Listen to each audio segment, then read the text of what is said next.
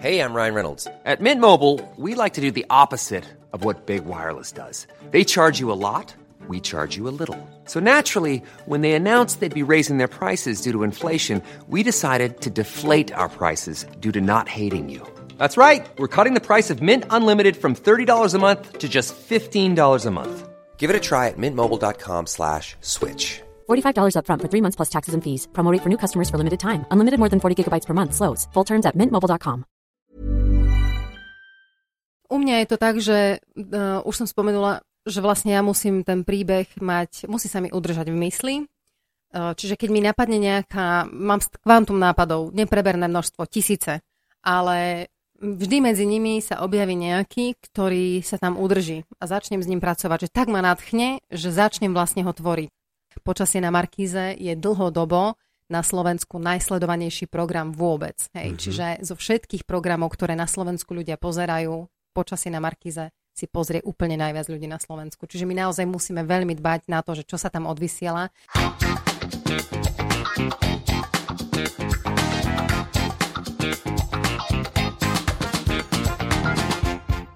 Máme tu nový týždeň, nový útorok, čo pre tých z vás, ktorí nás sledujú pravidelne, to znamená, že v tento deň si môžete vypočuť nový diel podcastu na Trojici vo Dvojici a my vám ďakujeme za to, že svoj voľný alebo pracovný čas strávite práve v našej spoločnosti. Mohlo by sa zdať, že nie sme úplne kreatívni pri otváraní nového dielu podcastu, že stále ďakujeme tým našim poslucháčom, no je to pre nás naozaj nesmiernou cťou a, a sme vďační za to, že nás počúvate, pretože je to aj určitou satisfakciou za to celé úsilie, ktoré vkladáme do každého jedného dielu podcastu, či už ho počúvate prostredníctvom mobilných aplikácií alebo našej webovej stránke alebo v Eteri Prešovského Skyradia, je to naozaj jedno. Ďakujeme vám za každé vypočutie.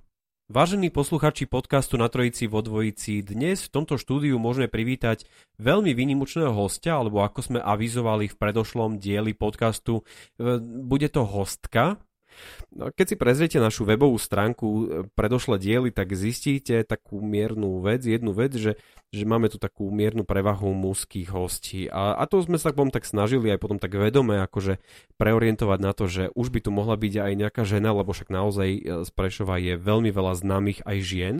A, a moja dnešná hostka je, je toho úplne dokonalým príkladom.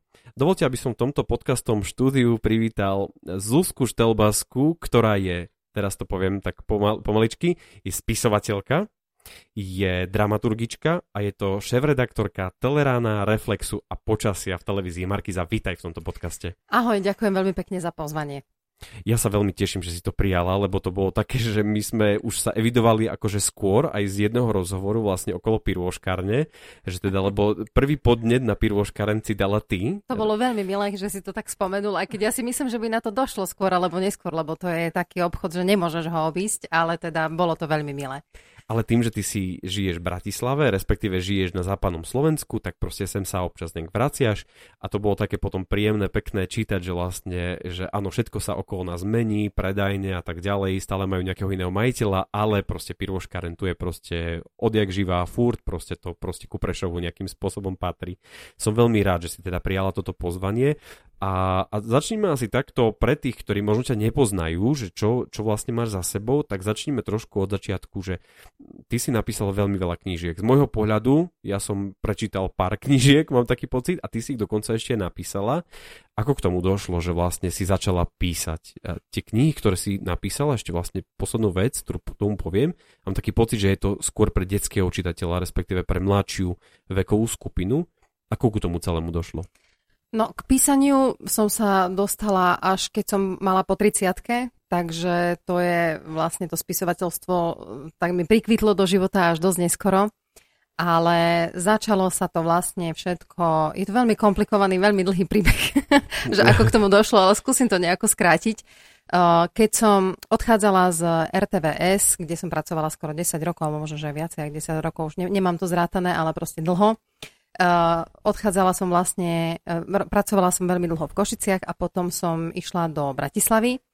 No a keď sme sa menili, tam som bola v detskej redakcii, uh, kvôli tomu, že vlastne STVčka chcela odo mňa, aby som tam rozbehla nejaké európske projekty, čo som vlastne urobila, ale už som bola zo všetkého veľmi unavená a chcela som uh, odísť. tak uh, dramaturgička, ktorá ma striedala, Halka Marčeková, ona vlastne dovtedy ja neviem, pár rokov dozadu vlastne za veľmi podobných okolností tiež odchádzala z televízie, tiež bola strašne unavená, mm. išla na voľnú nohu a písala scenáre. A, a už to bola teda akože... Markíza, hej? Tak. Nie, nie, nie, to je stále STVčka. Ja som, odchádzala, ja som odchádzala mm-hmm. z RTVS. A vlastne Halka prichádzala na moje miesto a ja som ju zaučala do toho, čo som ja robila asi nejaké dva týždne, lebo ten program, ktorý sme robili európsky, tá spolupráca to bolo veľmi komplikované, takže trávili sme spolu veľmi veľa času. Mm-hmm. A s Halkou sme sa veľmi spriatelili a na konci toho dvojtyžňového obdobia mi Mihalka povedala, že prosím ťa, neodchádzaj preč, nelúčme sa, uh, vymeňme si to, ja budem teraz robiť dramaturgiu, ale poď ty písať. Ja idem urobiť detský program, Fidlibum sa volal, teraz vlastne dodnes to chodí Fidlibum a Fidlibumové rozprávky a potrebujem niekoho takého ako si ty, kto tam bude písať scenáre. A ja som vtedy vôbec nemala ani shine o tom, čo to je písať pre deti. Nemala som ešte ani v pláne detí, všetko to bolo veľmi pre mňa vzdialené, tak som mi hovorila, že to neprichádza do úvahy, že ja neviem, čo mám robiť a ona teda, že ma prevedie celým tým procesom a tak aj bolo. A písala som vlastne scenáre pre tento detský program uh, nejaké 3-4 roky. Medzi tým sa mi narodil syn a už ten detský svet sa mi tak dostal pod kožu a tak som tým začala žiť, že som veľmi intenzívne uvažovala nad jedným námetom, hmm. ktorý sa odohrával celý v Prešove, aj vlastne celá tá, um, celé to okolie, ktoré ja tam opisujem v tej knihe, to je tiež úplne prešovské a vlastne vnímavý prešovský čitateľ to tam presne vie určiť, že čo je na sídlisku 3 a čo, čo je v meste a čo, čo sa kde nachádza a tak. No a uh, potom som už veľmi rýchlo napísala teda svoju prvú knihu Mami, kúp mi psa, a dokonca teraz vlastne RTVS podľa tejto knihy nakrútila seriál a v septembri pôjde aj do vysielania. Ale neodohráva sa ten seriál v Prešove, bol nakrútený, Čo je strašná škoda vlastne. Bol nakrútený inde, ale je to z logistických a finančných dôvodov, lebo je to veľmi náročná výroba, proste je tam strašne veľa psov a tak. Čiže takto ja som vlastne začala písať knihy a uh, orientujem sa teda najmä na detského čitateľa, lebo uh, v tom dospelom svete mi to až tak veľmi dobre nejde, ani neviem, čím by som tam prispela do tej akože všetkej literatúry, ktorá je momentálne na trhu a oveľa lepšie sa cítim, keď vlastne píšem pre deti a je to naozaj veľmi rôznorodá veková kategória od škôlkarov až po vlastne tínedžerov, takmer dospelých.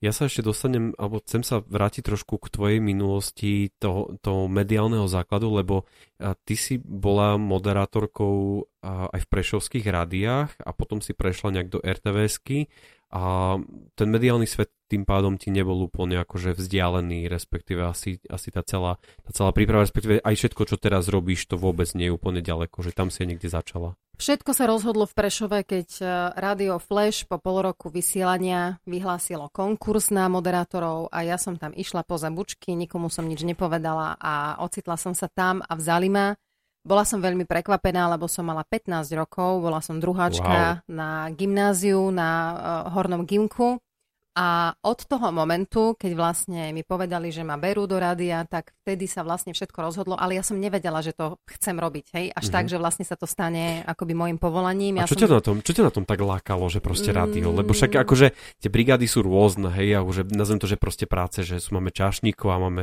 kablikárňa, neviem čo ale všetko vtedy, a zrazu proste rádio. Vtedy to vôbec nebolo. Ty si mm-hmm. musíš uvedomiť, že to bol 90. Ježiš Mária 90. Ježiš Maria, jasné. 93. rok, ano. 93. rok to bol, hej? Mm-hmm. Čiže bolo pár rokov po revolúcii a boli to prvé regionálne rádia, ktoré vôbec vznikali na Slovensku. Dovtedy nič také nebolo, hej? Bolo mm-hmm. ich mhm. naozaj, že nula. A vlastne zrazu vznikli a uh, bolo to pre nás niečo úplne nové. Vždy som bola extrovertná, vždy som mala rada spoločnosť a všetko možno ma zaujímalo. A my sme sa dokonca aj hrávali, vtedy chodila v televízii taká relácia, volala sa Studio Kontakt, moderovala tam uh, Iveta Malachovská. Uh-huh.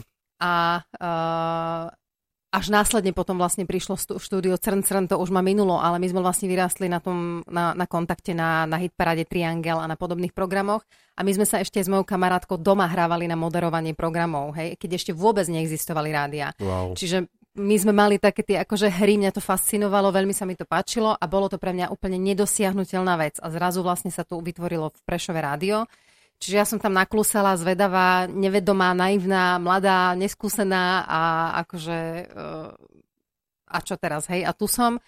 No už sme sa predtým, než sme začali nahrávať, sme sa rozprávali o tom, že moja mama je slovenčinárka, čiže ja som bola vycepovaná na hviezdoslavových kubínoch a chodila som ešte aj na Puškinové pamätníky. A Takže všetky... u teba neplatilo, že obuvníkové deti, bose a tak ďalej. Hej, že... hej, hej, čiže ja som bola uh-huh. vycepovaná, mala som čistý prejav a jednoducho ja napríklad vôbec doteraz netuším, že jak sa o mne rozprávali, vieš, keď vlastne som prešla tým konkurzom, že čo sa o mne rozprávali, že na základe čoho ma vzali, ja neviem. Mala som fakt 15, ale teda nebola som jediná takáto mladučka, bolo nás tam viac. Uh, napríklad Maťo Fenčak bol iba o rok starší odo mňa, Maťo je teraz programový riaditeľ Radia Express a bol tam Ľubo Sarnovský. Hej, Ľubo je teraz moderátor uh, hlavných, uh, hlavného spravodajstva TV Joj. Bol tam Mišo Hudák bol tam eh, Marcel Forgač aj s Aďou Forgačovou. A to my sme vlastne všetci boli, no ja som bola najmladšia, ale teda neboli sme tam ľudia v nejakých akože vysokom veku, okrem, ja neviem, či vôbec nejakí šéfovia boli vo vysokom veku, no neboli, hej, všetci sme tam boli veľmi mladí.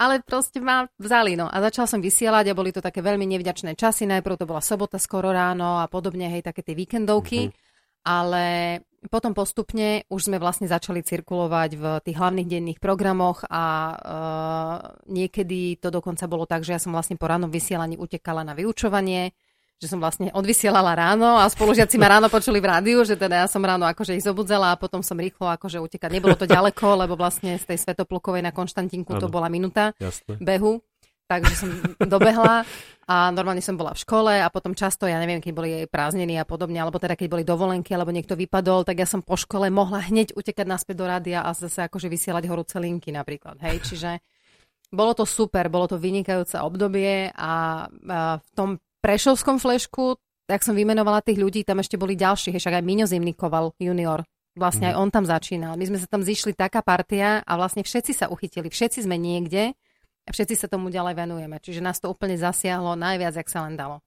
Martin Fenčák, to len poviem všetkým poslucháčom, že určite sa môžete tešiť na rozhovor s Martinom Fenčákom, lebo okrem iného, že robí v Radio Express, tak vlastne on má takú značku, ktorá sa volá ZAPO a oni vlastne dávajú dokopy všetky vlastne podcasty, ktoré sú zábavnou nejakou metódou, proste celé tvorené a podobne a je to, je to naozaj akože v tom našom podcasterskom svete jedna veľká celebrita mňa ten rádiový svet, keď som bol prvýkrát v rádiu pred niekoľkými veľa rokmi, tak ja som bol z toho úplne hotový. Všetky tie stroje, prístroje, neviem čo všetko a mikrofóny a že proste ideme presne a zvukára, tak ja som bol z toho nadšený úplne. To bol taký môj prvý rozhovor s Martinou Polakovou, čo bolo, čo bolo naozaj pre mňa v tom momente niečo fascinujúce a, a možno, že aj to je ten dôvod, prečo dneska máme ten svoj vlastný mikrofón a podcastové štúdio a, a všetko, čo s tým, všetko, čo s tým súvisí. A potom, potom vlastne si išla na vysokú školu, treba povedať, že vlastne ty si vyštudovala Prešovskú univerzitu, ale e, sú tam také rôzne odbory, hej, že vlastne uvedené sú na internete, že štyri odbory rôzne. To boli rôzne školy, alebo to nie, bol nie, nie. jeden to odbor? Sú, to sú dva odbory. Uh-huh. V skrátke poviem, že to bola angličtina estetika, uh-huh. len cel, celý ten názov toho odboru bol veľmi komplikovaný, lebo tá angličtina to bolo anglický jazyk a anglická a americká literatúra a estetika a vedy o umení sa to volalo. No a vlastne ja som ešte k tomu si zobrala aj pedagogický smer, ale robila som aj umelecký preklad, čiže všetko, čo sa dalo na tej škole robiť, ja som robila. A uh, áno, aj počas vlastne vysokej školy som ostala v Prešove a teda vysielala som ďalej, hej, a akože robila som ďalej v rádiu a už počas vysokej školy som začala uh, vlastne robiť prvé kontakty aj do televízneho sveta. Jednak mm. bola tu vtedy televízia Vega, ano. taká malilinka televízia v Prešove, kde som chodievala čítať správy. A potom vlastne môj profesor Horák mi uh, povedal, on akože videl na tých študentoch, že kto sa chytá, kto sa nechytá, lebo nebolo to veľmi vítané. V čase, keď ja som vlastne začínala, ale ono aj dnes mi ešte hovoria študenti, že nie všetci učitelia to radi vidia, keď študenti robia niečo po, popri škole, čo mu ja hm. vôbec nerozumiem, že jak to nemôžu radi vidieť, hej, však no, vlastne práve to je to mám super. schopného mhm. človeka, tak proste ešte mu naložím, hej, že ešte tu máš tuto niečo ešte zaujímavé, choď, skúšaj robiť, poď tu taký projekt, ten taký, hej, lebo však vlastne to sú tí ľudia, ktorí potiahnu potom ďalej zo sebou aj tých ostatných, alebo uchytia sa niekde a podobne, že sú životaschopní tak vlastne aj mne na vysokej škole uh, boli učitelia, ktorí sa pokúšali robiť problémy kvôli tomu, že teda som chodila vysielať a že som chodila do tej televízie a akože nie, ja som nebola žiaden premiant, nebola som proste, neskončila som s červeným diplomom, ale skončila som vysokú školu. Čiže uh, chytala som sa vlastne všetkého, hej. A keď mi profesor Horák povedal, že vlastne v Košiciach je redaktor na odchode do dôchodku uh-huh. a že by to bolo vhodné miesto pre mňa, tak mne úplne zasvietili oči, pretože vtedy ešte v Košiciach bolo oddelenie dokumentárnej tvorby a publicistiky, no a to bolo úplne, že to bol sen. Takže ma tam poslal, dali mi vypracovať prvý scenár, ktorý som mala napísať a vlastne sa režiroval film a už to potom išlo. Čiže ja som potom vlastne z rádia prešla do telky. Bol to taký prirodzený prechod z rádia do telky, že si to aj nejak plánovala, alebo že to bolo naozaj tak, ako hovoríš, že to bola úplná náhoda, že to proste prišlo a vtedy, že a však možno, že aj tá telka. Keď sa spätne na to pozerám, tak mne sa zdá, že mne všetko spadlo z neba. Hm. Vieš, že to bolo také, že ja som k tým veciam prišlo jak slepe kura k zrnu. Ale zase na druhej strane musím povedať, že už po tých rokoch som schopná aj objektívne zhodnotiť, že ja som sa naozaj chytala veci. A keď mi niekto povedal, že po tu niečo spraviť, tak ja som to išla spraviť a urobila som to najlepšie, ako som vedela a tí ľudia ma potom volali zás a znova, hej, že tá moja práca asi bola taká, že uh, ich bavilo so mnou robiť a akože som veľmi rada pracovala, aj doteraz veľmi rada pracujem, hej strašne rada chodím do roboty napríklad. Čiže mňa to celé ma to veľmi baví. Tak um, myslím si, že je to aj kvôli tomu takým tým nejakým mojim vnútorným nastavením. Ja to mám totiž to opačne, ako to majú E, ako, ako to majú niektorí iní ľudia, že ja mám skôr prebytok energie a treba ma brzdiť. Hej? Čiže ja skôr prekypujem, že eš, a ešte niečo, a ešte furt. A že si tá, ktorá klope som... hej riaditeľovi a nie, všetkým nie, nie, vedúcim, nie, nie, nie, že toto ešte oni musíme... Mňa, oni mňa ešte volajú, akože niekedy áno, ale akože skôr oni ma volajú, že po, a ešte toto urob, a ešte tu by sme potrebovali niekoho a nezobereš to a ešte a toto by sme potrebovali ešte niečo podchytiť a, a môžeme ti to dať a ja jasné, dajte, dajte a idem a robím a baví ma to. Môj otec má také krásne životné moto, ktorým ja sa riadím a odkedy vlastne uh, si to tak pripomínam, tak v zásade nič nie je problém, lebo uh, áno, a ja sa vrhám do veci hlavou napred, hej, že vlastne idem, a však daj, ak to dopadne. Ano. A vlastne vždy, keď sa ma niekto pýta, že ale čo keď sa niečo akože po kafre cestou a môj otec hovorí, no však furt len dva možnosti. Alebo že po kafre, alebo že nepo kafre. No a keď sa nepo kafre, super, tak akože sme urobili dobrý job. A väčšinou je to tak, že sa to nepo kafre, lebo každý sa snaží aby to dopadlo dobre. Urobiť to maximum, Hej. vlastne vydať zo seba tú profesionálku. A keď sa vlastne. niečo pokafre, no tak to je život a zasa akože sa nezbláznime teraz. No. Dnešným hudobným hostom podcastu je prešovská speváčka a hudobnička Vicky Oliarová. Okrem toho, že vystupuje so svojou kapelou, nahrala spolu s Richardom Millerom a Davidom Kollerom titulnú skladbu k úspešnému filmu Amnestie s názvom Pasážová revolta. Okrem nej si budete môcť v podcaste vypočuť aj jej vlastné skladby Slnečná a Ulice detstva. Tak príjemné počúvanie.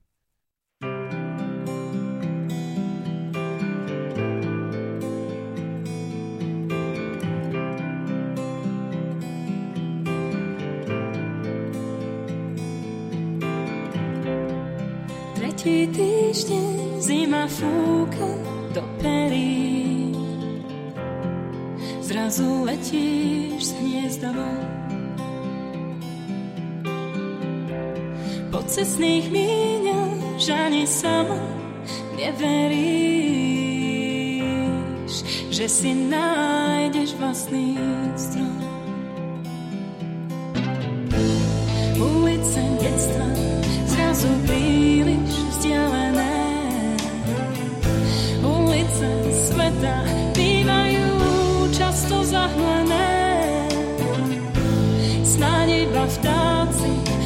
Vedia poháňať ťa vpred. No ty už vieš, že spol na pol a sám nenájdeš svet.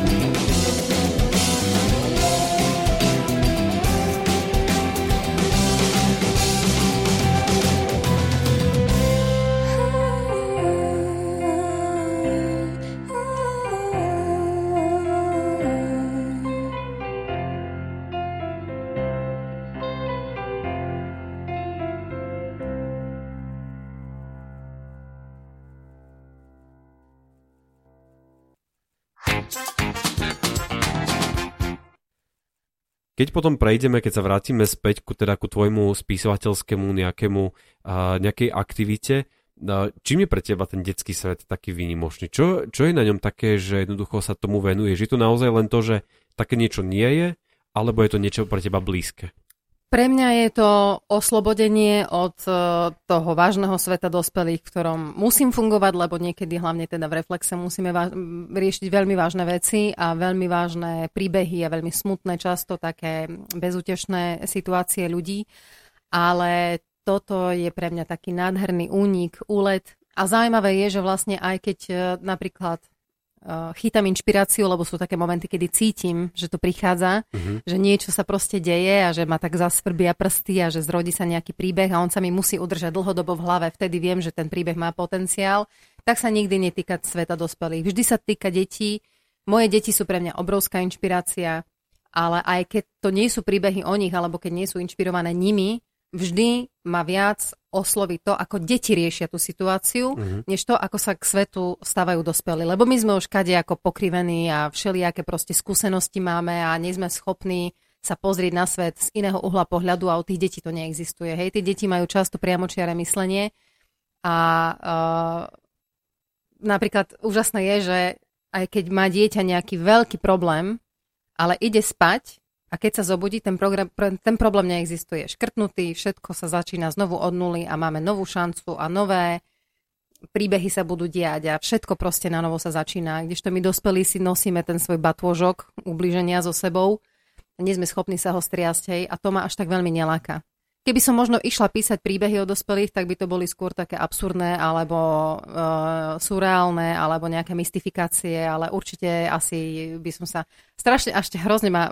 Určite, a Prepač, teraz som sa zamotala, ale myslím si, ešte ti tak poviem, že myslím si, že keby som raz išla písať pre dospelých, tak by som pod pseudonymom napísala strašne dobrú motivačnú knihu, ktorá by sa brutálne predávala. A samozrejme nic z toho by nebola pravda, čo tam bude napísané, lebo keď som čítala tie motivačné knihy, tak niekedy sa mi oči prevracajú. Ale toto si myslím, že to by som s veľkou chuťou napísala niečo také, ale určite nie pod svojím menom. A bol by to určite bestseller, lebo naozaj...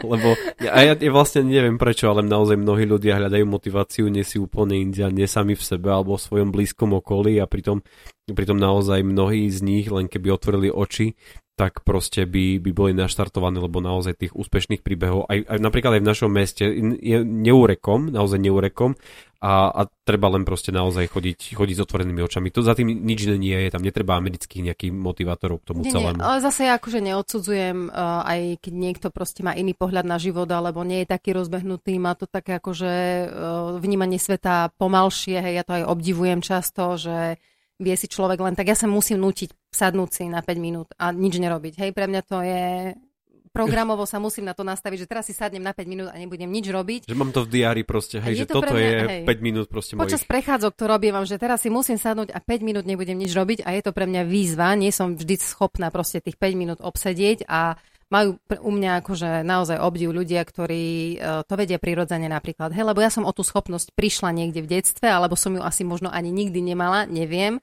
Ale je to úžasné. Čiže ja akože vôbec toto neodsudzujem, hej, však každý nech si hľada, čo chce, kto chce, kde chce, ale tie motivačné literatúry, uh, mnohé, nie všetky, určite sú aj dobré medzi nimi. Nemala som na nich šťastie, ale určite sú, lebo inak by to nebol taký obľúbený žáner, ale mnohé, ktoré som videla, listovala, čítala, tak naozaj iba vlastne vydierajú a mne toto sa mi nepáči, hej. Ako prebieha kreatívny proces pri, pri písaní? Ja si to dokonca, ja si to neviem úplne predstaviť, že čo to teraz znamená, že sadnem si a teraz nerobím nič iné, len dva týždne ťukam do notebooku, alebo jednoducho je to niečo, že, že v sebe to zbieraš nejaký dlhý čas a potom to už len dáš na papiera. A vôbec teraz, keď si predstavím, hej, všetky aktivity, ktoré ešte máš vlastne pracovné a rodina a tak ďalej, tak ďalej, kde potom máš ten čas potom písať vlastne tú knihu?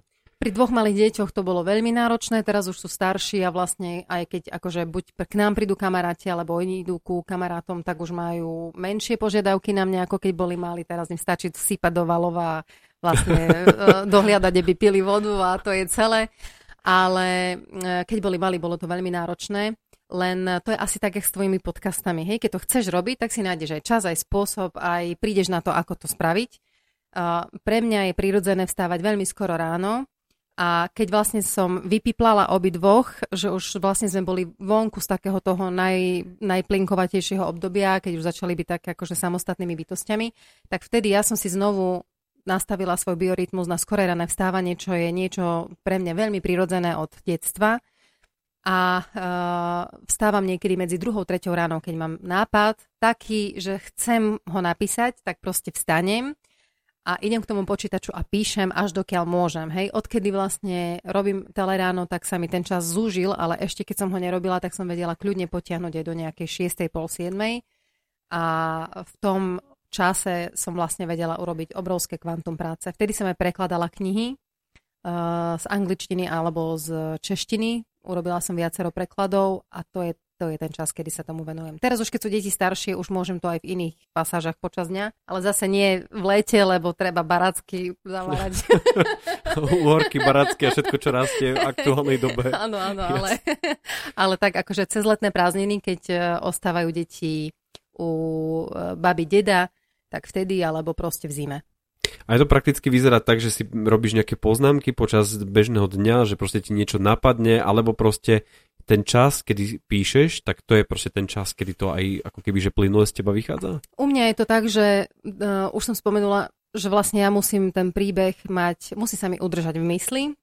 Uh, čiže keď mi napadne nejaká, mám kvantum nápadov, nepreberné množstvo, tisíce, ale vždy medzi nimi sa objaví nejaký, ktorý sa tam udrží a začnem s ním pracovať, že tak ma nadchne, že začnem vlastne ho tvoriť. A on potom nadobudne taký rozmer akoby spomienky. Neviem ti to lepšie opísať, ale zrazu máš pocit, že je to, už to nie je nápad, už to nie je iba vietor, ale je to nejaká konkrétna hmota, ktorá sa niekedy v minulosti možno aj stala. Hej, že vlastne tak je to najlepšie mm-hmm. si to pripomenúť. Má to, má to podobu spomienky. Čiže e, tie postavy zrazu majú tvár, majú nejakú postavu, majú nejaké povahy, nejaké prostredie sa začne tvoriť a podobne. A keď sa dostatočne dlho udrží ten príbeh, až do doby, keď ja reálne si môžem sadnúť a začať ho písať, tak vtedy viem, že to je potenciál a že z toho bude kniha. A uh, keď si sadnem a začnem sa tomu písaniu venovať, vtedy už to ide plynule. Nerobím si žiadne poznámky, nič, to vlastne musím si sadnúť a musím, aby som napísala niečo, musím sedieť aspoň dve hodiny v kuse a vlastne len písať. Hej? A za tie dve hodiny je to veľmi rôznorodé, koľko sa toho napíše, lebo ja dosť aj mažem a vyhadzujem a vraciam sa a prepisujem a tak. Ale uh, to je taký vlastne nevyhnutné minimum. Hej, tá hodina vôbec nestačí, lebo to ešte musíš sa rozbehnúť najprv, a potom vlastne už som v tom, a to je najkrajšie na tom, hej, preto to vlastne robím, tá, e, tá pasáž, kedy už sedíš a už píšeš to takéto tvorivé, e, veľmi intenzívne, e, veľmi intenzívny čas tvorivý, tak to je niečo nádherné. To vlastne pozná každý umelec, hej, aj ten, ktorý maľuje, alebo kto proste skladá nejakú hudbu, alebo čo, to je, to je presne to, kvôli čomu to robíme. Zaujíma ma vlastne ešte jedna vec toho celého, čo hovoríš, lebo ja ten kreatívny proces samozrejme veľmi aktívne aj v práci využívam. Ty, keď uh, uvažuješ o tom samotnom príbehu, ty to prostredie vidíš? Máš to prostredie také, že to je tvoje prostredie? Alebo vytváraš si ho sama? Alebo že máš také zachytné body, mesta a tak miesta, kde si vlastne bola? Že, Čo je vlastne to, že je to tvoj, úplne tvoj, tvoj svet, alebo je to svet, ktorý si už niekedy videla? Príbehy, ktoré píšem, sú príbehy uh, reálnych detí a veľmi často sa, uh, veľmi často vlastne by sa aj mohli stať, hej, čiže nie sú to rozprávky a uh, veľmi často opisujem tie príbehy v nejakých konkrétnych lokalitách. Takže pre mňa je veľmi dôležité na tom mieste byť a rozvíjať to miesto, kde sa vlastne podľa mňa ten príbeh hodí, aby sa tam akože odohrával. Takže áno, sú to konkrétne miesta, len ja už potom vlastne vychádzam z tých reálí, ale už si to pretváram podľa toho, ako mi to vyhovuje v tom príbehu, lebo nie vždy mi vyhovuje tak, jak tam tá, ktorá ulica by mala ísť doľava, ona ide doprava, no tak kašlem na to, tak pôjde, poď doľava. Ale teda akože základ je, že áno, veľmi často napríklad sa vraciam do Prešova. Hej, veľmi, veľmi veľa uh, situácií v tých knihách je z Prešova, aj keď som vlastne písala poviedku uh, 13-ročný, v knihe 13-ročný, tam tiež vlastne jedna celá poviedka sa odohráva v Prešove, tuto hore presne, jak je gymnázium, jak je GK2 a stromoradie a vlastne v týchto akože priestoroch. Potom to Mami mi psa, to bolo celé v Prešove a tak akože všetky možné sú tam aj v iných hej, knihách. Napríklad uh, kniha Kde sú včely je celá lokalizovaná v Levoči, ale ja to tam aj priznávam, lebo Levoča bolo druhé mesto, kde som ako dieťa vyrastala, keďže sme tam vlastne mali rodinu a často sme za nimi chodili a poznám to mesto tiež uh, veľmi podrobne. A uh, často napríklad sa uh, často si otváram aj napríklad Google Maps, keď si potrebujem overiť niečo, hej, že ako to tam vyzerá a keď chcem sa odraziť od nejakého bodu A do bodu B a chcem byť konkrétna, tak uh, si to takto pripomeniem, aby to bolo presné. Hej? Že človek, keď je z Prešova a vlastne číta to a sleduje ten dej a predstavuje si to miesto, tak sa nestratí. Hej? Je tam na tom mieste. My keď sme sa ešte nepoznali, ale prišlo mi prvýkrát tvoje meno cez nejaké kontakty a tak ďalej, myslím, že, myslím, že to bol Mišo Frank, už niekoľkokrát tu v tomto podcaste spomínaný, že vlastne on niečo zozdel alebo niečo ti komentoval, tak vlastne ja som si potom pozeral aj knihy, ktoré si napísala a čo ma veľmi zaujalo na tých všetkých knihách, je, myslím, že tam, že ja som to zo svojho pohľadu to vnímam nejakú trilógiu, že 13-ročný, 14-ročný a 15-ročný, hej? To je také, také knihy. A je to taký vek, že proste oni sú veľmi blízko seba, ale zrejme asi pre teba to bolo niečím výnimočné. Čím to bolo také, že, že proste si na to potrebovala upútať pozornosť čitateľa, že čo sa tam v tom veku podľa teba deje? Čo sa týka tých názvov, tak väčšina mojich kníh má veľmi jednoduché názvy, lebo mm-hmm. ja to mám veľmi rada, že v tej jednoduchosti je krása, aj keď sa snažíme veľmi často potom ešte vymýšľať a dokreovávať a neviem čo, furt sa vrátime naspäť na začiatok, že jak sme to hovorili na začiatku, že to bolo také super, také veľmi jednoduché, tak aj preto vlastne uh, názvy tých kníh, aj ja neviem, predtým, keď boli Filipko, alebo Zornička, alebo také proste jednoduché, hej, uh, ľahko zapamätateľné. No, uh, ja som ponúkla vydavateľstvu s malou dušou uh, mojich 5 poviedok, ktoré som napísala o uh, tínedžeroch a nazvala som to 13-ročne, lebo tak mi to vychádzalo, že to akorát by sa to mohlo tak diať 13-ročným deťom, alebo to, už to nie sú deti, hej, 13-ročným deckám, tak to poviem, mladým ľuďom. A uh, k napísaniu tej knihy ma inšpirovali moje vlastné poznámky, lebo mi vypadli z takého šuflika detského zápisničky, kde ja som si písala strašne veľa vecí kadejakých. Toto, čo mm-hmm. si mhm. sa pýtal, to už teraz nerobím, ale keď som bola mladšia, tak som to robila. Robila som si poznámky, písala som si básničky. Teraz nikto by to samozrejme nepochopil. Strašný kšun to je a gíč a všetko. ale keď som si ich čítala spätne, tak som bola naspäť v tom veku a presne som si spomenula na to, ako som sa cítila ja byť stratená, lebo v 13 už nie si decko, ale ešte dospelí sa ti otačajú chrbtom, ešte sa rozprávajú za zatvorenými dverami, nepúšťajú ťa do toho sveta, ale ty už nechceš ísť naspäť k deťom, lebo tam už evidentne nepatríš. A to je vlastne obdobie životné takého toho prvého vakua, ktoré si každý jeden z nás prejde a vtedy sa veľmi veľa vecí, uh, tak ako v detstve sa tvaruje strašne veľa vecí v tom útlom, tak vlastne v tom prvom tínedžerskom veku vtedy sa strašne veľa vecí rozhoduje o tom, že aké bude naše smerovanie. A uh, začínajú sa také prvé vážnejšie skúsenosti samostatného života, kedy si mnohí nabijeme hubu, lebo veľmi chceme skúšať, veľmi si chceme ísť za svojím, veľmi to nechceme hovoriť rodičom, lebo my už vieme, nie? Jasne, a že... potom zistíme, že samozrejme nevieme. Že ešte nevieme. Ale je to veľmi dobré, že to tak je celé nastavené, príroda to vymyslela celé za nás, to vôbec není žiaden náš vymysel, to jednoducho je tak, aby sme sa aj odputali od tej rodiny, aby sme začali samostatne žiť a existovať. Takže mňa ten vek preto fascinoval, preto som vlastne napísala tých 5 poviedok A hovorím, ponúkala som to s malou dušou, lebo som si bola vedomá, že vlastne takéto knihy na trhu neboli. Ani vlastne poviedkové knihy pre túto vekovú kategóriu sa vôbec nepíšu.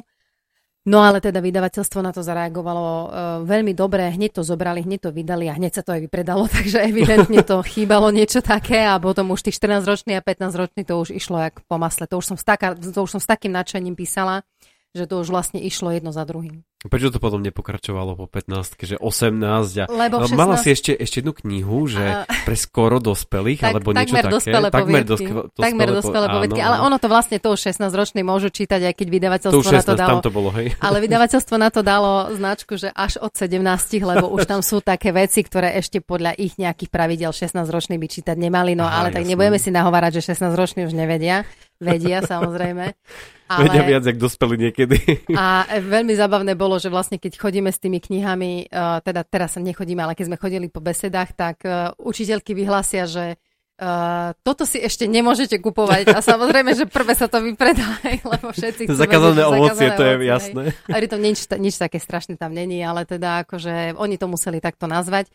Ďalej už som nepokračovala, lebo už aj 15-roční ľudia často čítajú dospelú literatúru, že to už vlastne by bolo, už by mi to pripadalo také neadekvátne.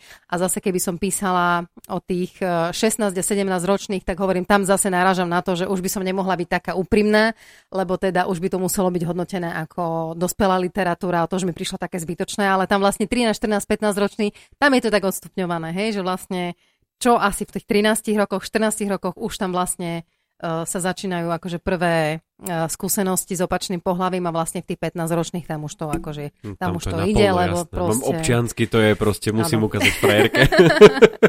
to je proste tak, že ono to, mi to niekedy príde tak, že ako keby, že ty si sama rástla, ako keby, že v tých knihách, lebo oni asi boli, ani, oni boli asi za sebou Vrátila by sa ku, ku písaniu pre 6-ročných, 7-ročných, 8, pre, pre tých Ale ja sa vraciam cyklicky. Ja vlastne aj po tej tínedžerskej literatúre som sa vrátila späť, potom som písala zase pre mladších, hej, zase vyšlo viacero kníh. Ja vôbec ako nemám toto obmedzenie v sebe, vnútri, že teraz vlastne začala som od malých detí a teraz pokračujem k veľkým. Ja napríklad aj veľmi rada prekladám Leporela. Ono sa to považuje za takú akože divnú prácu, ale dobre preložiť leporelo, ktoré dnes už nie sú také leporele, keď my sme boli mali, ale dnes naozaj v tých leporelách máš často veľmi uh, až také špecifické nejaké vedecké informácie, tam jak o vesmíre sa píše, hej, alebo o zvieratách, ja som musela do koši zvolať her- herpetologovi, lebo proste ten had, ktorého oni tam dali, ten akože tá zmijovka, tak ona vlastne nemá slovenský názov, má len latinský názov. Na, na Slovensku neexistuje mm-hmm. ekvivalent, takže... A čo, čo povedal? Aká bola jeho reakcia, keď si mu zavolala, že to... Čo, akože veľ, sa volá? Akože bol, bol veľmi prekvapený, ale teda Milo bol prekvapený, tak sme špekulovali, že ako toho hada nazvať, aby to bolo proste práve... A furt sa bavíme o leporele, hej, takže uh, tí deti, aj najmenšie, ja si veľmi ctím, aj rodičov, ktorí im tieto knihy kúpujú napríklad. A preto je pre mňa veľmi dôležité, aby aj tie leporela boli v čo najlepšej kvalite, lebo vlastne keď tie deti nechytíme, knižne, akože keď ich to nechytí úplne od začiatku, odkedy vlastne začnú tie knihy chytať, tak potom e, nebudú vlastne chcieť pokračovať. Hej, veľmi rýchlo to zahodia do, do koša a proste deti bývajú veľmi striktné a nedarujú ti nič ako autorovi. Aj mne často deti proste veľmi natvrdo povedali, že aké kraviny som popísala. Ale to je super, že dostávaš takú spätnú väzbu. Mne to napríklad vôbec nepre, neprekáža, naopak. Lebo to čítajú, to... to je dobré, že to čítajú. Takže, hej, hej, hej, takže, takže preto vlastne ja sa vôbec neobmedzujem týmto, že teraz akože je to niečo viacej, keď píšeš pre tínedžerov ako pre deti. Naopak, hej, každá tá vekovka má v sebe niečo zaujímavé.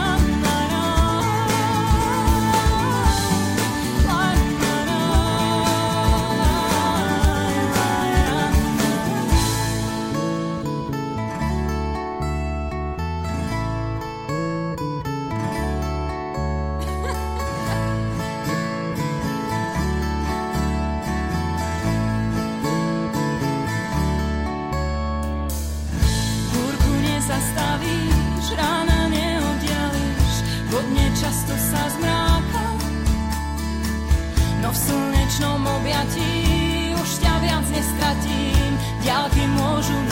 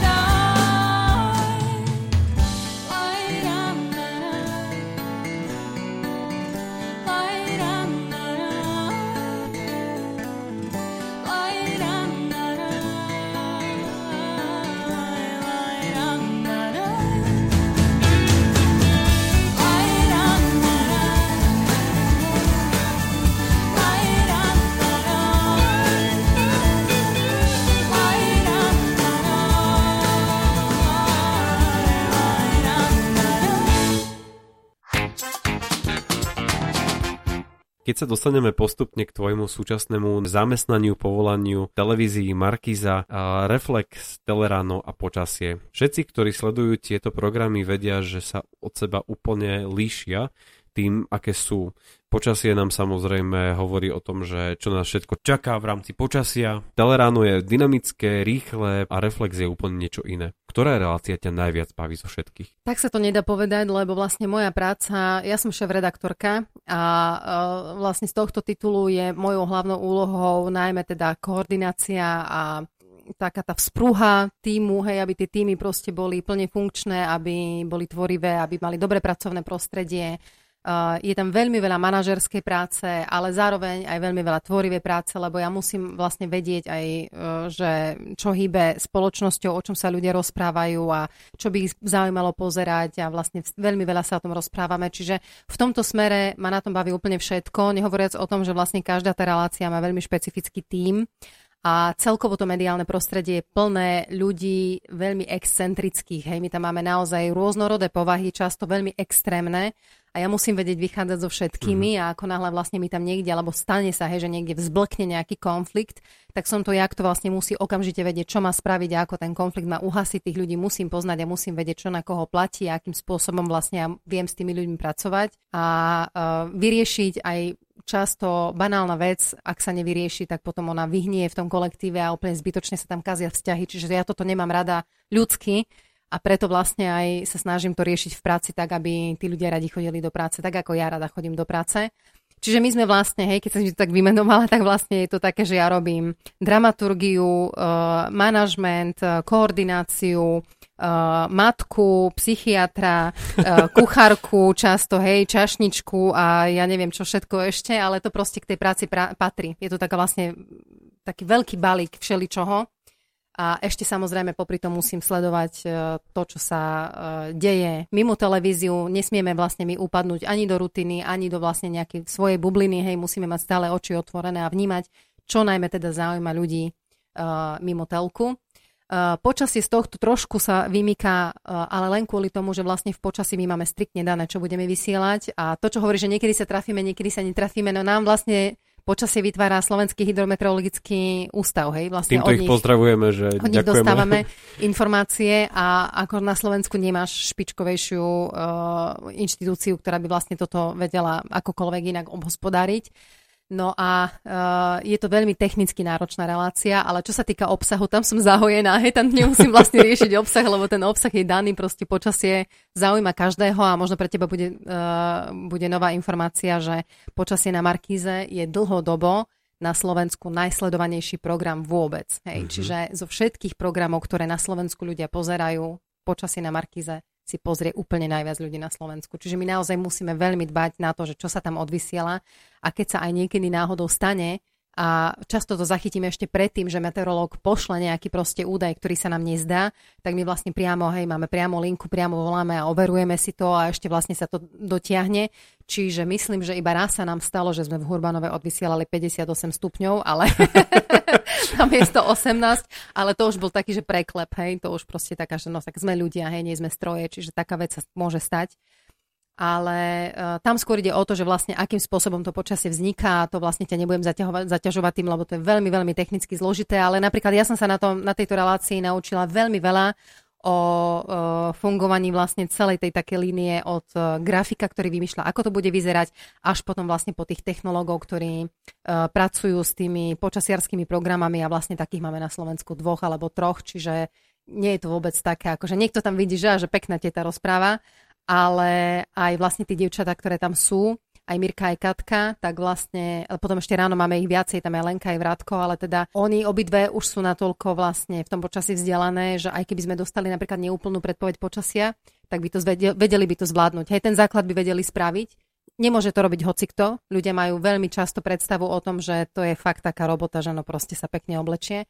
Môžem ti povedať, že odkedy ja som v Markize, čo vlastne teraz je 8 rok, tak sme robili uh, kamerové skúšky na moderátora počasia asi 5 alebo 6 krát a stále je tam Mirka s Katkou. Čiže uh-huh. je to veľmi ťažké. Hej. Je to naozaj náročné vedieť, proste sa koordinovať, plynulo, čisto, pekne rozprávať, dobre vyzerať a vlastne ukazovať a nepomýliť sa. Hej, a ideš 4 minúty v kuse a nesmieš sa pomýliť, niekedy bolo 7 minút v kuse.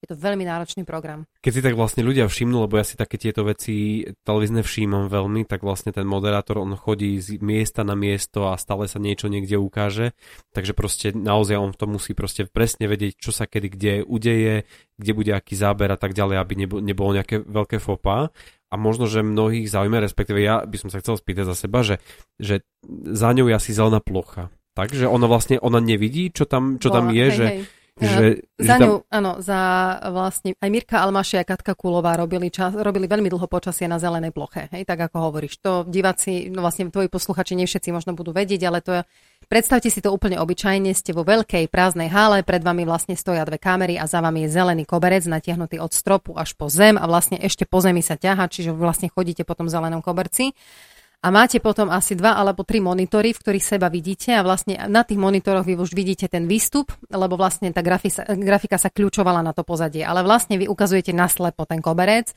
a triafate sa len periférnym videním do toho, čo vám ukazuje ten monitor. Čiže je to naozaj veľmi, veľmi náročné. Dnes to už nie je, Markiza má nové štúdia, kde vlastne už máme veľké plazmy, čiže oni už vidia, čo na tých plazmách je, ale napriek tomu neotáčajú sa chrbtom hej, k divákovi. Čiže ona tak či tak si musí kontrolovať na monitore, či ukazuje dobre a perspektíva tej kamery a to, čo ona ukazuje, nie je vždy to isté. Čiže ona vlastne, keď má tam niekde, ja neviem, poviem poprad, tak ona niekedy ukazuje v realite ukazuje na Košice, ale perspektíve tej kamery to snímanie vlastne spôsobí, že divák to vidí, ako keby ukazovala na poprad. Čiže to sa celé treba naučiť a celé to treba vedieť ovládať, zapamätať si to, nepomiliť sa, nedomotať to, hej. Stále tam vlastne beží tá čítačka, čiže je to, uh, akože fakt to ne, nezvládne to každý urobiť, no. To ráno, keď sa, keď sa k nemu dostaneme, je veľmi dynamické veľmi dynamické a mám niekedy pocit, že tí moderátori nie že na niečom idú, akože úplne až tak.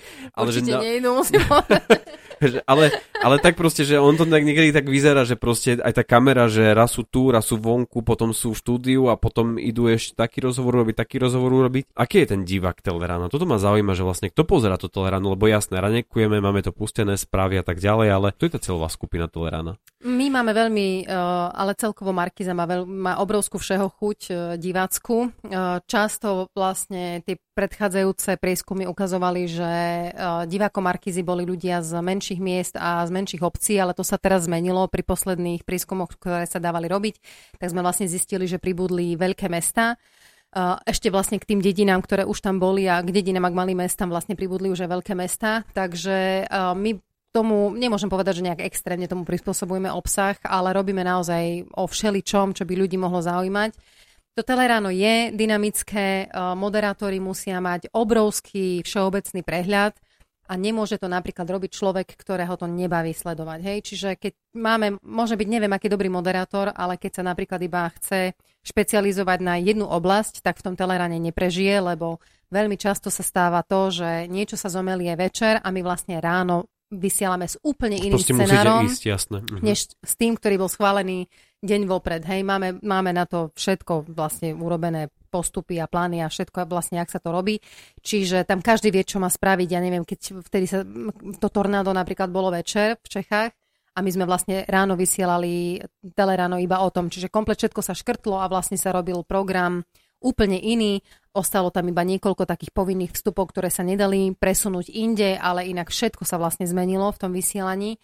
A človek, ktorý nie je schopný toto sledovať a nemá vedomosti napríklad základné o počasí alebo o tom, nie je schopný si napríklad veľmi rýchlo naštudovať, že ako sa tvorí tornádo, ako je možné, že sa tam stalo, nie je schopný si nájsť informácie a podobne, tak s tým eh, ten by sa tam veľmi trápil a teda asi ani by tam nejak dlho nemohol byť, lebo je na nich kladený naozaj akože veľmi veľký laťka je postavená veľmi vysoko, tak by som to povedala. A to, že vlastne oni akože pôsobia veľmi dynamicky, áno, zas na druhej strane už teraz sme mierne spomalili to vysielanie, že už tak nebieha, nelieta vlastne z jedného z bodu A do bodu B, ale teda, že tie rozhovory sa doťahujú do konca, aby ten divák mal pocit, že si vypočul všetko, aby proste uh-huh. sme mali taký pocit vyčerpania tej témy. Čiže toto vlastne pomaličky meníme v tom teleráne a musím povedať, že sa veľmi dobre pracuje s tými ľuďmi. Ja som tam vlastne Eh, prevzala som uh, reláciu v decembri v zastúpení a potom oficiálne od januára a uh, akože ide to veľmi fajn. No, som veľmi rada. Máš ty vôbec počas svojich pracovných všetkých povinností, ktoré robíš, e, bežne čas pozerať svoje relácie? Alebo relácie, ktoré si šéf-redaktor? Pozerávam určite všetky. Čo sa týka Reflexu, tak uh, mám napozerané úplne všetky reportáže, ktoré idú do vysielania. Nevždy sa mi podarí pozrieť si Reflex uh, naživo, lebo v tom čase často vozím deti domov, alebo vlastne však normálne, ja mám normálny rodinný život, hej, čiže chodím akože po deti na krúžky a podobne a vlastne ide to v takom čase, kedy Uh, nie som fyzicky prítomná pri telke, ale vidím všetky reportáže a uh, veľmi často uh, vidím aj všetky moderátorské vstupy, čiže viem, čo bude. Hej, akože úplne najtvorivejší je Paťo Herman, takže u, ňo, u ňoho viem, že vlastne keď ja vidím nejaké moderátorské zahlásenie, tak často viem, že on to úplne ináč prepíše a vlastne ešte to kontroluje s nami. On nikdy nejde do vysielania bez toho, aby to nemal skontrolované. Čiže buď ja, alebo teda dramaturg Reflexu sedíme pri ňom a teda on nám číta tie zahlásenia. Veľmi často má taký britský jazyk, že ho musíme krotiť a proste musíme to šeliak tak akože diplomaticky, hej, učesať. Ale už vlastne, keď to napríklad ide na záver relácie, veľmi veľa divákov na to reaguje. On tam má také svoje bonmoty a tomu akože tak doprajem, aby to tam mal. Takže uh, toto vlastne ja všetko vidím, hej, predtým, než to ide do vysielania. Vlastne nič nejde do vysielania bez toho, aby to nevideli dvaja, traja ľudia.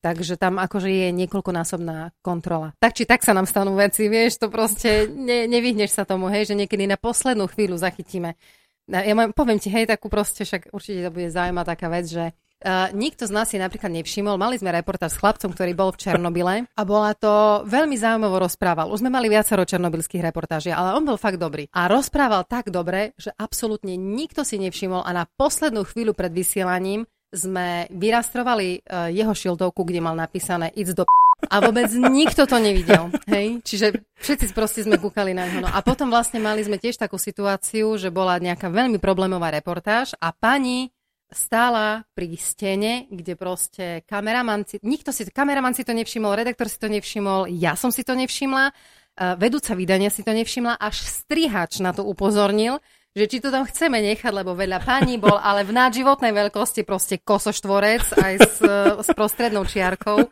A takéto veci proste sa dejú, hej, to sa nám jednoducho stáva občas. No. Pýtam sa to preto a, a som veľmi rád, že vlastne si mi trošku nadhodila to čo, to, čo si začala hovoriť trošku o reflexe, že veľmi často tam máte ťažké príbehy, smutné príbehy, jednoducho veci, ktoré sa nás ľudsky dotknú Dokážu ťa tieto príbehy ešte tak vzať, vziať tak ľudsky, alebo to berieš profesionálne, že nesmie sa to stať? Bude sa tu možno zdať také chladné, ale ja nemôžem to hej, e, si pripúšťať. Nemôžem si tú prácu nosiť domov, ale je pravda, že plačem. A ja niekedy, e, keď pozerám tie reportáže, to sa nedá, hej, však sme ľudia. Mali sme takú sériu reportáží o e, rodičoch, ktorí sa rozhodli bojovať za svoje deti, ktoré umreli v nemocniciach uh, chybou lekára. Hej? A vlastne um, my máme na Slovensku taký úrad, volá sa, že úrad pre uh, dohľad nad zdravotnou starostlivosťou, ktorý vlastne môže vyhodnotiť, že či ten postup lekára bol alebo nebol v poriadku.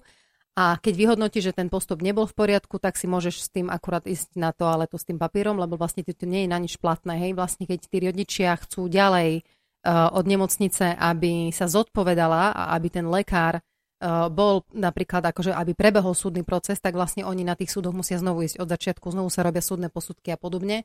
Čiže uh, je to, a veľmi dlho sa na všetko čaká, hej, a tí rodičia sú veľmi, veľmi odhodlaní, čo ja napríklad si vôbec nie som istá, že ja by som vedela niečo také urobiť.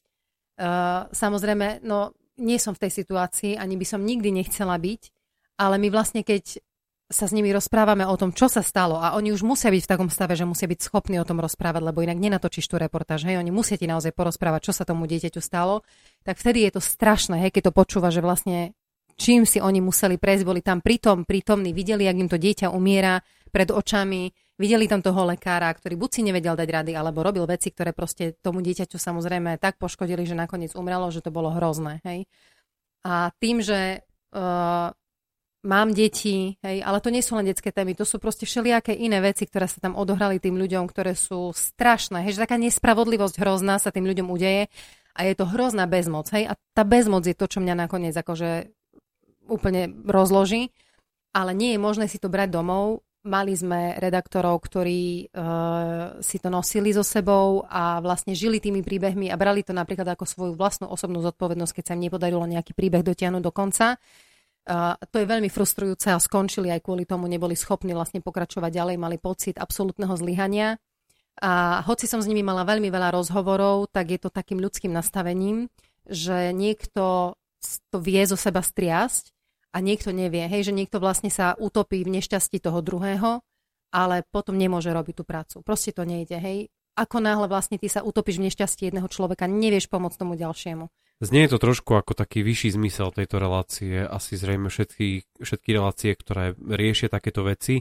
Tak um, pri niektorých um, takých tých príbehoch počujeme, že až po našom odvysielaní sa ľady pohli a ano, že proste ano, niečo sa udeje. Hej, hej, Aké hej. to, čo to v tebe vyvoláva potom toto počuť? Juj, vieš, ja som niekedy taká nahnevaná, strašne som nahnevaná, lebo niekedy vidíš, a my sa veľa o tom rozprávame, strašne veľa ventilujeme, hej, my tam máme tisíc rozhovorov denne a vlastne ja keď vidím, a to sú veľké korporátne spoločnosti napríklad, a proste drobnému človečikovi, Jozefovi Makovi, ani nie, že schválnosť urobia, ale proste majú tam jedného neschopného človeka na, na dajme tomu v klientskom centre, ktorý si neurobi domácu úlohu a proste toho človeka dovedie do takého zúfalstva, že to už nemá kam ďalej ísť, no tak volá do reflexu pre Boha, pomôžte mi, lebo oni sa tam úplne zbláznili.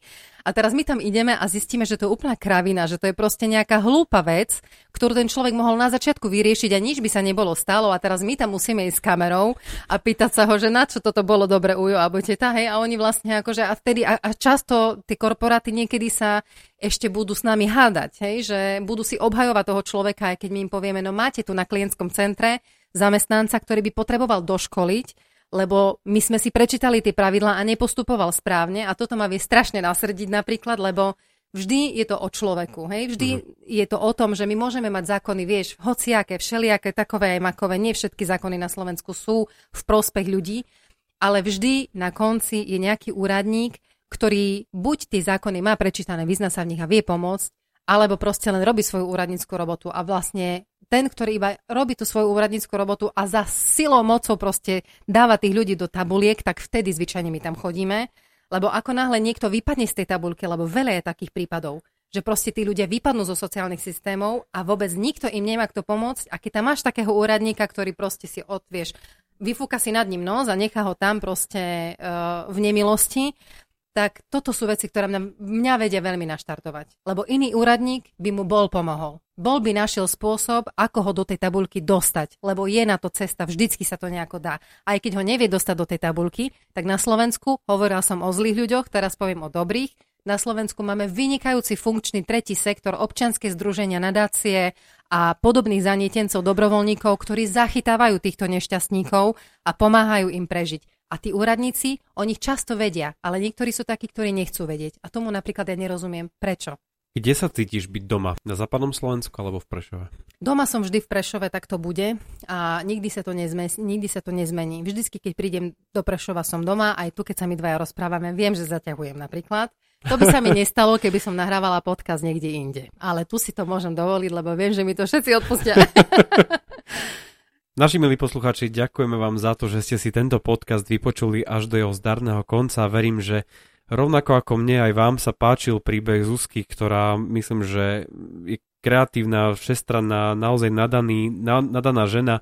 Veľmi vtipná a, a že jednoducho všetko, čo sa v nej tak nejakým spôsobom spojilo, že, že vám to dalo veľa, inšpirovalo vás to, motivovalo, možno, že ak máte nejaký nápad, tak jednoducho hor, hor sa do toho, lebo, lebo život je asi príliš krátky. Zuzka, ďakujem veľmi pekne za to, že si bola hostkou v mojom podcaste. Ja veľmi pekne ďakujem za pozvanie a prajem ti veľa spokojných poslucháčov. Ďakujem. A mne neostáva už nič iné, len sa s vami rozlúčiť. Ak si nás naladíte aj na budúce, tak sa z toho budeme samozrejme veľmi tešiť. Majte sa pekne, ahojte.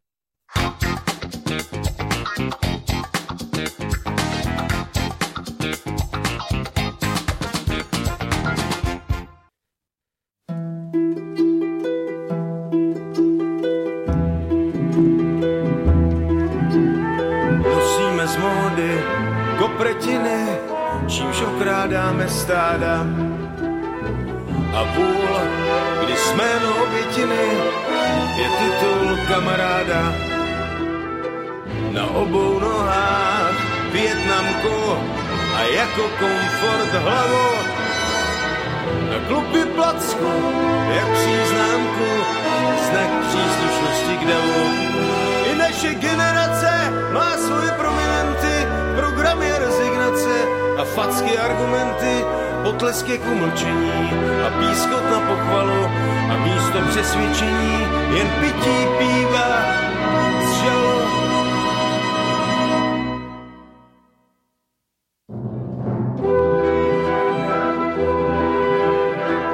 Pod zadkem stránku dykobrazu vzýváme zlatý tele. Sedáme v koutcích u obrazu, čekáme spasitele. Civíme lačně na měďáky, my Gotwaldovi vnuci a nadáváme na měšťáky tvoříce revoluci. Naše generace má svoje kanícníky a fízly z honorace a skromné úředníky a tvory bez svědomí a plazy bez páteře a život bez vědomí a lásku k nedůvěře.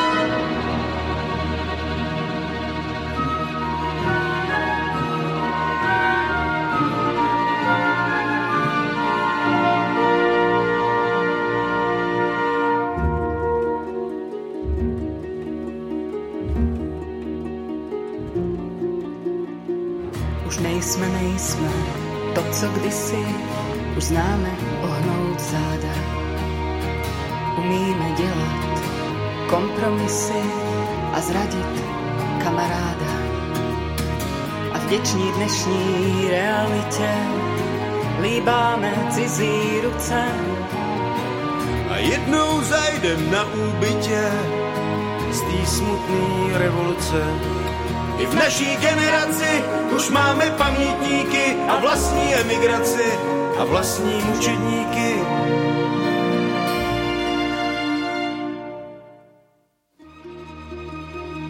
A s hubou rozmlácenou dnes zůstali jsme němí.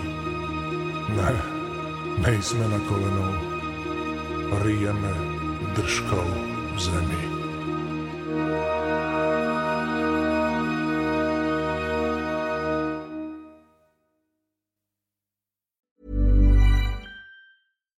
When we're on a budget, we still deserve nice things. Quince is a place to scoop up stunning high-end goods for 50 to 80% less than similar brands. They have buttery soft cashmere sweaters starting at $50, luxurious Italian leather bags, and so much more. Plus, Quince only works with factories that use safe, ethical, and responsible manufacturing. Get the high-end goods you'll love without the high price tag with Quince. Go to quince.com slash style for free shipping and 365-day returns.